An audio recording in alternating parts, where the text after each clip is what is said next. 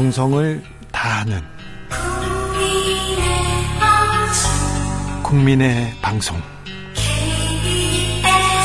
KBS 주진우 라이브 그냥 그렇다고요.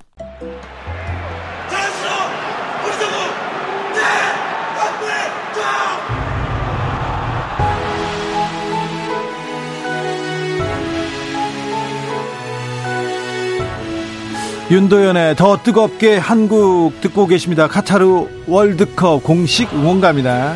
아, 3시간 후에 우루과이전. 아, 우리한테 중요한 일전 앞두고 있는데요. 아, 홍재민 축구 전문 기자 모셔서 오늘 견, 경기 관전 포인트 짚어봅니다. 아, 오늘 경기 아, 사실 2010년 남아공에서 우리가 1대2로 졌습니다. 90년 이탈리아에서도 0대1로 패배했는데 우루과이 강팀입니다. 이번에는 서력할 수 있을까요? 서력 했으면 좋겠습니다. 하지만 뭐 액면가로서는 확실히 네. 뒤지는 거는 사실인데 우루과이 뭐 강팀입니다. 어제 그제 사우디가 일을 내고 네. 어제는 또 일본이 일본이 일을 내고 이제 뭐 우리도 일을 낼 수 있다. 예, 이렇게 말씀드리고 싶네요. 자, 홍재민 기자는 어, 손흥민 선수의 자서전을 쓴 분입니다. 손흥민 전문가로는 뭐 자타공인 첫 손가락인데 손흥민 선수 컨디션 어떻습니까? 손 일단 마스크를 쓰고 뛰게 될 예정인데 네. 마스크가 사실 아, 이 기능이 심리적인 기능이 훨씬 큰 도구입니다. 그렇다 면서요? 네, 그래서 그래서 결국에는 마스크를 쓰고 경기력이 내려가냐 올라가냐 마스크 타, 때문이 아니고 네. 손흥민 선수가 그 마스크라는 부담감을 심리적으로 극복을 하냐 못하냐 그 문제인데 네. 뭐 지금까지 봐온 손흥민이라면 그 정도 이 장애는 어, 충분히 극복하리라고 생각을 합니다. 컨디션도 괜찮습니까? 괜찮습니다. 예. 네. 자, 손흥민 괜찮답니다. 걱정하지 마시고요. 잠시만, 잠시만 카타르 현지, 현지와 아, 연결해 보겠습니다. 현지에서 지금 붉은 악마 이끌면서 어, 한국 응원전 준비하고 있는 이중근 붉은 악마 의장 연결했습니다. 안녕하세요. 예, 안녕하십니까. 붉은 악마 의장 이중근입니다. 네, 현지 분위기 어떻습니까? 아, 요 카타르 현지는 아직까지 좀 차분한 분위기고요. 네. 뭐 저희 그 한국처럼 그 재래시장이라든가 이런 데 다니면 네. 그 여러 국가에 오신 그 서포터 여러분들을 만나실 수 있고 거기서 같이 응원도 하고 어, 차도 마시면서 놀고 있습니다. 아, 네. 한국에서 원정 응원단 꾸려서 가셨는데요. 어떤 것들 준비하셨습니까? 꽹가리, 진 그런 것도 어, 준비하셨어요? 아니, 그런 건 아니고요. 저희가 보통 일반적으로 경기장에서 쓰고 있는 탐이라든가, 네. 뭐, 이런 그, 뭐, 메가폰이라든가 이런 거 준비해 갖고 갔고요. 뭐, 음. 일부 관중들께서는 뭐, 꽹가리라든가 이런 걸 갖고 온 걸로 알고 있습니다. 아, 그렇습니까? 꽹가리하고 징치면 그, 중동 국가에서, 네. 아, 중동 친구들이 그 얘기 합니다. 축구장에서 니네 나라 애들 꽹가리하고 징치면 뭔지 몰라도 귀가 아파가지고 도망갔다고 얘기하는데 아주 위력적입니다. 아, 예, 예. 네. 자, 근데 네. 아랍 국가여서 좀 응원에 제약이 있는 건 아닙니까? 어, 일단은 첫 번째로 저희가 뭐 사전에 준비를 좀 잘 해가서 네. 저희가 그 원정에 쓰일 물품이라든가 네. 어, 뭐, 이런 것들은 이게 반입이 잘 되었습니다. 뭐, 네. 걸개라든가 이런 건 반입이, 악기라든가 이런 건 다 반입이 잘 되었고, 네. 뭐, 어, 특별하게 제약이 아직까지 있는 건 아닙니다. 네. 어, 현지 교민들 분들과 응원전 같이 펼칠 예정이신가요? 네, 일단 교민들 분께서도 저희 섹터 쪽에 모이시는 거를 좀 저희가 요청을 드렸고요. 예. 뭐 만약에 티켓을 그쪽에 이제 발권이 됐다라고 하면 저희랑 같이 모여서 하실 수 있습니다. 어, 저기 우리 응원단 규모가 어느 정도로 예상됩니까? 어, 저희가 지금 국내외 포함해서 네. 저희 한국에서 나간 인원과 해서 포함해서 한 400명 정도 됩니다. 아, 400명이요? 아유, 몇만 네. 명 저기 그그 그 경기장이 몇만 명 규모죠? 네, 그 거기가 한 6만 명 정도 규모로 알고 있습니다. 아, 그래, 제가 잘은 모르지만. 그렇지만 뭐 그것도 우리 한국 응원단도 많이 오겠죠. 자, 오늘 한국 대표팀 첫 경기 치르는데 어, 어떤 경기 기대하시는지요? 어, 어저께. 예. 저희가 그, 그 세계 최, 세계에서 뭐 손꼽혔던 독일이라는 나라를 격파한 일본이 있었지 않습니까? 네. 네. 뭐 일본과 굳이 비교하진 않지만 어 뭐 일단은 첫 번째 어, 다치지 않고 네. 그 다음에 상대를 이렇게 좀 누를 수 있는 압박을 압박에 의한 축구를 해줬으면 좋겠습니다. 알겠습니다. 저희는. 상대를 누를 수 있는 압박 그 기 응원단에서도 좀 보내주십시오. 예, 알겠습니다. 자, 말씀 잘 들었습니다. 붉은 악마 이중근 의장이었습니다. 현지에서 어, 카타르에서 직접 선수들한테 길을 주겠다고 이렇게 붉은 악마들 400여 명이 이렇게 장도를 떠났다고 하는데 아무튼 그, 그 기세를 좀 받아서 우리 어, 축구 대표팀 좀 열심히 뛰었으면 좋겠습니다. 황희찬 선수는 몸이 좀 안 좋습니까? 햄스트링 부상 중이고요. 네. 내일 경 오늘 경기에 못 나온다고는 감독이 얘기를 했습니다. 근데 햄스트링 부상이라는 거를 생각을 하면 아마도 조별리그 두 번째 경기 가나전까지도 좀 힘들지 않을까라는 예상을 합니다. 자, 우루과이 대표팀 한번 살펴보겠습니다. 아, 일단 어, 여기에는요 핵이빨 수아레스 선수 조심하셔야 됩니다. 이, 이 선수는요 어, 화가 나면 막 물어요. 아 이거 그러니까 이게 축구는 발과 머리만 써야 되는데 이빨까지 쓰는데 아, 위력적입니다. 하지만 나이 좀 먹었습니다. 에디손 카바니 아주 훌륭한 선수입니다. 헤어스타일 아주 멋집니다. 하지만 이 선수도 좀 늙었습니다. 수비의 핵 디에고 고딘 큰 경기 정말 많이 줄었습니다. 근데 늙었습니다. 머리 많이 빠졌습니다. 자, 근데 다른 선수들이 젊은 선수들이 더 무섭더라고요. 그렇습니다. 지금 말씀하신 세 선수 2010년 월드컵 네. 진짜 영웅들인데 네. 86년생, 87년생입니다. 네. 문제는 이 선수들이 사실 카바니하고 고디는 지금 백업 이고요. 네. 수아레스 선수가 선발로 나섭니다. 나머지 선수들을 보면 오히려 우리보다 젊습니다. 네. 지금 발베르데가 24, 벤탄 마드리드에서도 그렇죠. 그리고 손흥민 선수의 동료 벤탄쿠르 25. 네. 오른쪽 측면으로 맨체스터 유나이티드에서 새롭게 기용되고 있는 펠리스트리 20살입니다. 그리고 맨 앞에서 큰 키와 스피드로 상대 수비를 파괴하는 다윈 누네스 23입니다. 리버풀에서. 네, 그러니까 오히려 클럽에서. 오히려 우리보다 젊어요. 네. 네. 아니, 젊은 선수들 이 젊은 선수들의 활동력을 이렇게 떨어뜨리려면 처음부터 태클을 막해야 됩니까?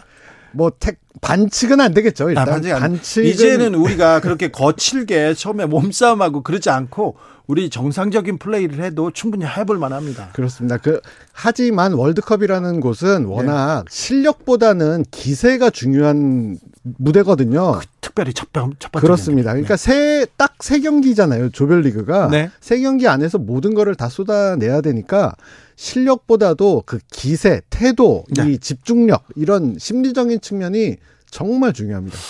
아, 1998년이었습니다. 프랑스 월드컵에서 우리가 네덜란드를 첫 경기에서 만났습니다. 그런데 아, 선수들을 왜 그렇게 못 뛰었는지 물어봤더니 발이 안 떨어지더래요. 수만 명의 그 인파 그리고 월드컵이라는 무게 때문에 발이 안 떨어지더래요. 5대 0으로 우리가 졌거든요. 아, 어제 어제 어, 명 경기를 했던 그저께였네요. 사우디아라비아 러시아 월드컵에서 첫 경기 러시아와 만났습니다. 첫 경기에서 5대 0으로 졌어요. 그렇죠. 맞습니다. 첫 경기 졌습니다. 기세가 중요한데 근데 우리 선수들 큰 리그에서 뛰고 또 경험도 많습니다. 그렇게 발이 얼거나 그렇게 그 쫄진 않겠죠. 그러기를 기대를 해야 되고요. 뭐 희망적이라고 생각해요. 왜냐하면 1선과 2선 최소한 공격진에서는 네. 유럽에서 큰 선수, 강한 상대와 매주 부딪히는 이 유럽파들이 많이 있어가지고 그런 부분은 예전보다는 좀 괜찮겠지만 지금 살짝 걱정되는 건 이제 그런 경험이 부족한 뒤에 수비하는 선수들. 네. 물론 김민재 선수는 있습니다. 근데 네.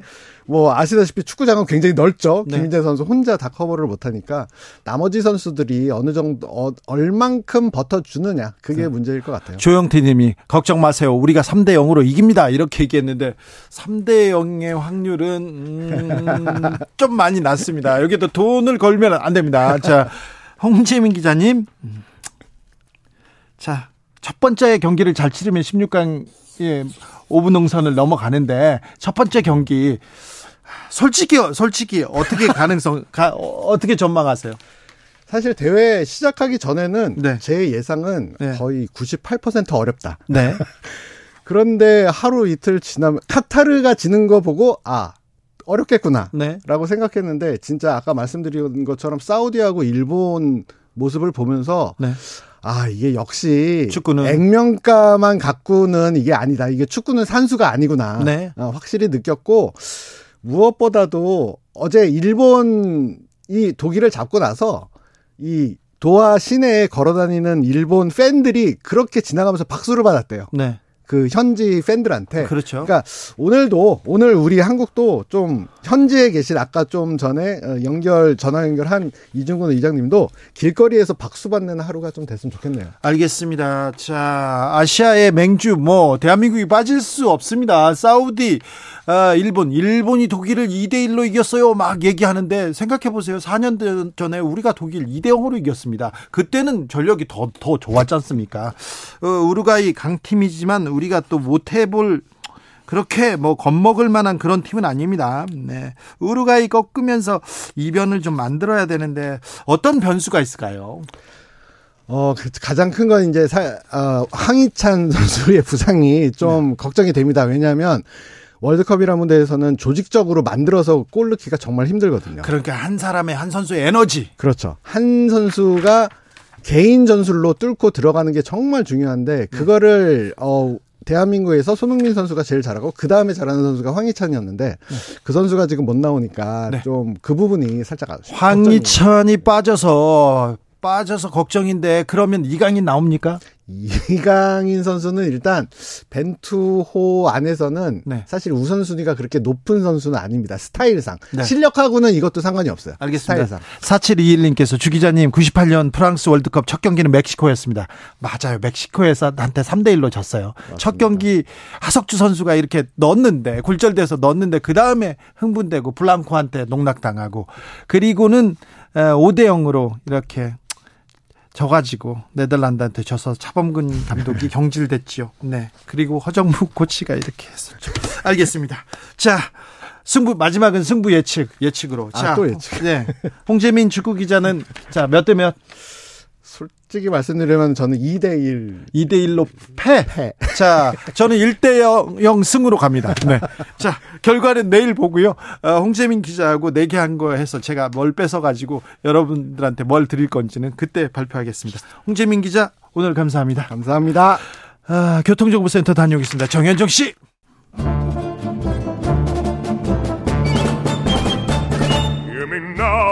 여기도 뉴스 저기도 뉴스 빡빡한 시사 뉴스 속에서 가슴이 답답할 때 네 휴식을 드립니다. 오늘도 맛있는 책을 만나 보겠습니다. 책의 맛.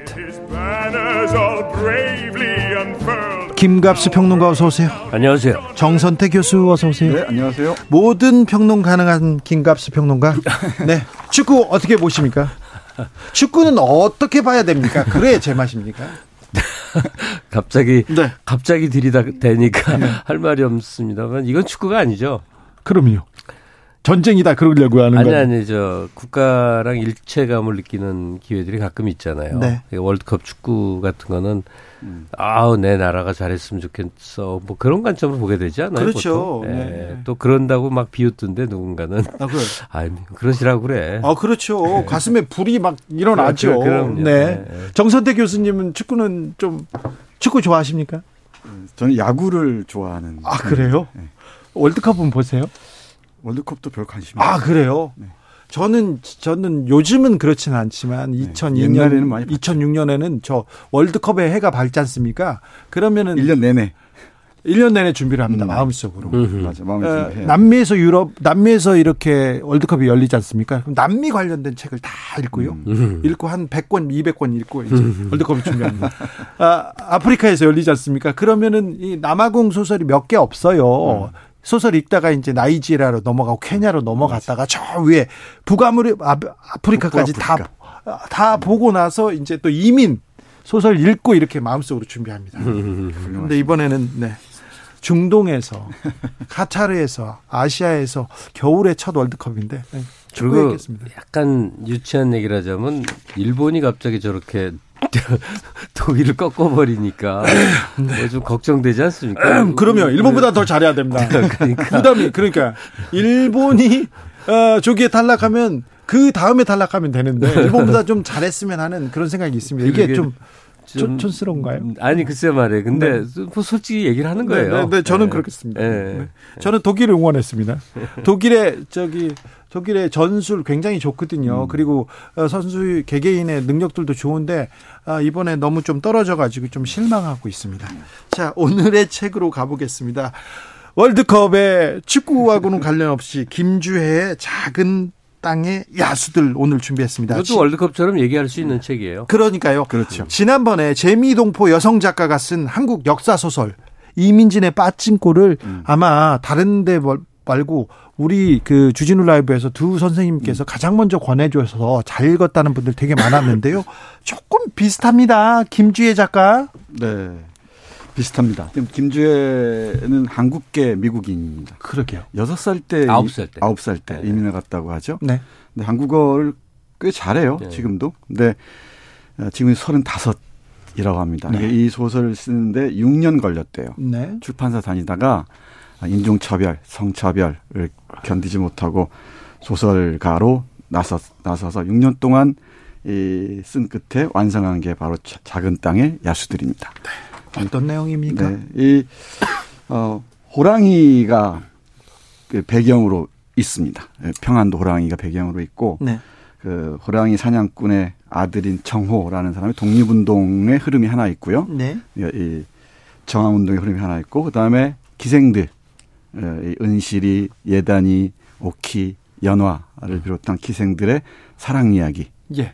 그리고 뭐 한철이라는 사람의 사업 이야기. 인력 거꾼의 이야기까지 아주 다양한 이야기들이 있는데 저는 식민지 시대 이게 1916년부터 1917년에서 1964년까지의 그 스토리인데 음. 그 이민진의 파친코 읽으신 분들도 알 거예요. 한국 그 근대사의 음. 영역이 평범한 사람들의 이야기를 통해서 쫙 펼쳐져 나가는 얘기.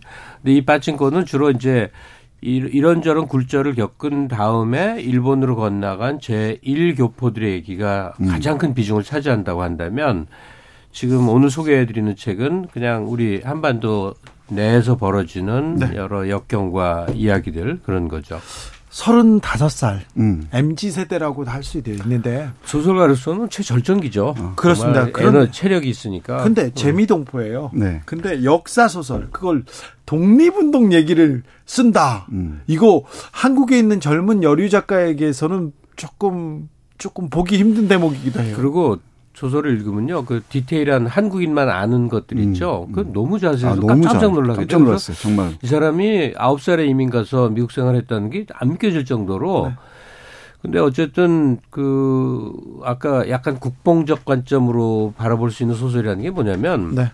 먼저 일본이 그랬거든요. 그 자기네 나라 이야기나 온갖 것들이 그냥 가능한 모든 뭐 그림이 되건 영화가 되건 소설이 되건 매체를 통해서 전 세계인들의 일상에 녹아들어 있는 게 참 많아요. 예. 근데 우리가 그걸 시작한 것 같아요. 네. 그래서 어 파친코도 어 일본은 굉장히 이제 가혹하게 묘사를 한 것임에도 불구하고 전 예. 세계에서 엄청나게 많은 이제 음. 이 번역이 되면서 전파가 되는데 드라마까지 만들어지고요. 음. 그 드라마도 애플 TV에서 만들고 근데 이번 김주혜 씨 작품도 아마 넷플릭스에서 드라마화 할 거라는 얘기인 모양인데. 아직 나온 지 얼마 안 돼서 12개 국가에 번역 출간이 됐습니다만 계속 번역 의뢰되어 온다는데 네. 한마디로 고만고만한 작품이 아니라는 사실. 네. 물론 중요한 상을 이미 많이 받았어요. 상이 네. 모든 걸 말하는 게 아니겠지만 그러니까 오늘 소개해드리는 이 작은 땅의 야수들 이 작품은 저는 굳이 얘기를 하면 제 인생작 중에 하나가 그 저기 저기 아유 갑자기 그 돼지의 딸들 있죠 이사벨 아이엔데 네, 아이엔데 그 아르헨티나 예. 사람들이 막 그 역경을 겪고 미국으로 이민을 가서 또 대를 거쳐 펼쳐지는 그런 이야기인데 그 유사한 근대사 얘기. 근데 독자 보니까 어떤 사람은 토지를 느꼈다는 음. 거고 저는 대지의 딸들처럼 음. 느껴지고 음. 또이 작가 자신은 자기는 똘스의 작품에 많이 경도돼 있대요. 음. 이게 다 의미하는 바가 뭐냐면 긴 서, 호흡 긴 서사 이것도 600 몇 페이지나 돼요 책이 그걸 통해서 한국 역사를 추체험을 음. 하는데 너무나 기기묘묘하게 엮여 음. 들어가는 그 음. 이야기의 그 회로라고 그럴까? 이 속에 빠지는 거죠. 아, 아까 제가 여류 작가라고 이렇게 저 얘기를 했는데 이건 또 여성 작가로 불러 불리는 게 맞죠? 여성 작가죠. 남성 작가, 여성 작가. 그렇죠. 네, 아, 바로 잡습니다. 죄송합니다. 자, 책 속으로 가볼까요? 조금 전에 김갑수 선생님께서 아연대의 돼지의 딸들이라고 했는데 돼지의 딸들이 아니고 운명의 딸. 아주 운명. 예, 네, 운명의 딸입니다. 정정을 하겠습니다. 이, 이 김주혜 씨는 아, 확실히 밖에서 보면 안이 보이나 봐요. 네. 안에서는 잘 안 보이던 게 그 얘기를 네. 하고 싶었어요. 네. 우리 작가들이 얘기하지 않는 역사 음. 그리고 과거 음. 그리고 독립운동 그 얘기를 바깥에서 하고 있어서 음. 굉장히 고맙고요. 고, 그렇죠. 네, 기특하다, 고맙다 이렇게 음. 얘기해야 되는 것 같습니다. 이 그 밖에서 여러 그 차별의 상황 속에 놓이다 보니까 자신의 정체성을 확인하는 과정에서 음. 이제 외할아버지 쪽이 김구 어, 선생을 도와서 독립운동을 했다 그러죠. 예. 그 이야기 소설적이가 아니라 음. 작가의 개인 작가의 개인. 예. 근데 그 작가가 공부도 많이 한 것 같고요. 프린스턴 대학. 예. 평양이나 이 서울 경성에 대한 묘사도 아주 그 리얼하고요. 제가 공부한 바 식민지 풍경들도 잘 그려냈고 해서 아마 이 방송 들으시는 분들은 적극적으로 읽어 읽어보시면 많이 감동도 하고 또 이 의미들도 찾아낼 수 있을 것 같습니다. 네. 뭐 대학 갖고 얘기하면 굉장히 웃기는데 이민진 씨가 예일 나왔거든요. 네. 근데 오늘 소개한 김지혜 씨는 무려 프린스턴 대학. 네. 이게 웬일들입니까? 공부는 좀 네, 많이 하신 분들 끔찍하게들 네. 공부들을 그러신 것 같아요. 미술사를 미술사, 전공했다 네. 그랬죠. 네, 근데 참 이야기를 엮어가는 솜씨가 대단합니다. 대단합니다. 네. 네. 정말 재밌어요. 그리고 번역도 꽤 잘한 걸로 보입니다. 문장이 매우 네. 유려하더라고요. 네, 유려합니다. 그리고 뒤에 그 제주도에 가서 전라도 사투리 하는 그 할머니 얘기가 나오는데 전라도 사투리도 번역을 아주 재밌게 잘했어요. 네. 영어, 영어에서 번역자 역량이 굉장히 뛰어난 게그 네. 그 등장인물의 이름이 이게 영어로 쓰여진 소설이니까 네. 원래 루나 뭐 이렇게 써요. 그런 게 달이란 뜻이잖아요. 그러니까 월향이라고, 월향이라고 우리가 익숙한 옛날 기생 이름을 다 복원을 해갖고 번역자가 이름을 새로 만들어냈어요. 네. 그러니까 제이드가 옥이잖아요. 네. 네. 오키라고, 오키라고 하고, 하고. 네. 로터스를 연화라고 하고 이런 네. 식으로 바꾸었다고 합니다. 이 문장들도 좋고요. 음, 묘사들도 인상적인 장면이 아주 많습니다. 제가 제가 그이 표시한 문장을 잠깐 어, 읽어드리고 싶은데 하얼빈에서 정호라는 사람이 이 남경수 사냥꾼 남경수의 아들인데 음. 고아가 돼서 이제 소매치기 두목 노릇을 하다가 독립운동에 투신하게 되는데 그 독립운동에 투신하는 투신해서 그 하얼빈에서 일본의 부총독을 살해하는 그 살하기 직전의 장면 묘사 한번 보겠습니다. 너무 길까요? 아니요, 괜찮습니다. 눈앞에 다가온 생의 마지막 순간이 과연 어떤 모습일지 이런저런 상상이 그의 뇌리를 스치는 찰나 문득 외가래 같아 보이는 새 한 마리가 건물들 꼭대기 사이 그의 시야 안으로 날아들었다. 정호가 과거에 보았고 저항하기도 했던 죽음의 징조들처럼 순간적이고 어렴풋한 것이었다. 그러나 사실 그 새가 정반대의 힘이라는 것을 정호는 본능적으로 알 수 있었다. 그 새는 그의 아버지를 떠올리게 했다. 300자 밖에서도 공중을 나는 메추라기를 명중시켜 떨어뜨릴 수 있는 사격의 명수로 소문이 자자하던 포수 아버지. 아버지의 아버지는 그저 활과 화살만으로 호랑이를 쏴 죽인 적도 있다고 했다. 사냥꾼의 천부적인 재능이 그 자신의 혈관 속에도 흐르고 있었다. 이는 그의 이름이 남정호라는 것만큼이나 뚜렷한 사실이었다. 아버지가 물려준 담뱃값도 여전히 안주머니에 들어 있었다. 심장 바로 위를 묵직하게 누리는 익숙한 감각이 느껴졌다. 그러니까 호랑이를 잡던 아버지의 아들 아마 정우가 호자가 호랑이 호자를 예. 읽으시면 재밌을 것 같아요. 네. 독립운동으로 나가고 64년도에는 이 간첩 조작 사건에 연루돼서 사형을 당합니다. 이 소설은 처음 도입 때가 굉장히 강렬해요. 네. 이 책 제목 그대로입니다. 작은 땅의 야수들. 이 야수들 중에서도 이제 호랑이를 의미하는데 그 호랑이와 일본 순사의 맞대결 장면서부터 이제 얘기가 이렇게 펼쳐져 나가는 그 속에서 우리가 어떻게 살아남았는가 그런 네. 거잖아요. 지금 때가 이제 한창 겨울로 들어서는데 저도 완독을 못 하고 왔어요. 길어갖고. 네. 그러니까 긴 이야기 속에 한번 쭉 들어갔다 빠져나오면 계절이 지나갑니다. 알겠습니다. 그런 체험을 하시기 네. 바랍니다. 김주혜 작가의 작은 땅의 야수들 두 선생님께서 강추합니다. 아우 기대 크죠. 여러분과 함께 읽겠습니다. 김갑수, 정선태, 정선태, 김갑수 두 분 감사합니다. 네, 네 고맙습니다. 네. 정선태 선생님은 월드컵 안 보시죠? 축구 안 보시죠? 네. 존중합니다. 네. 아, 저는 내일 오후 5시 5분에 돌아오겠습니다. 지금까지 주진우였습니다. 오늘 10시 승리를 위하여.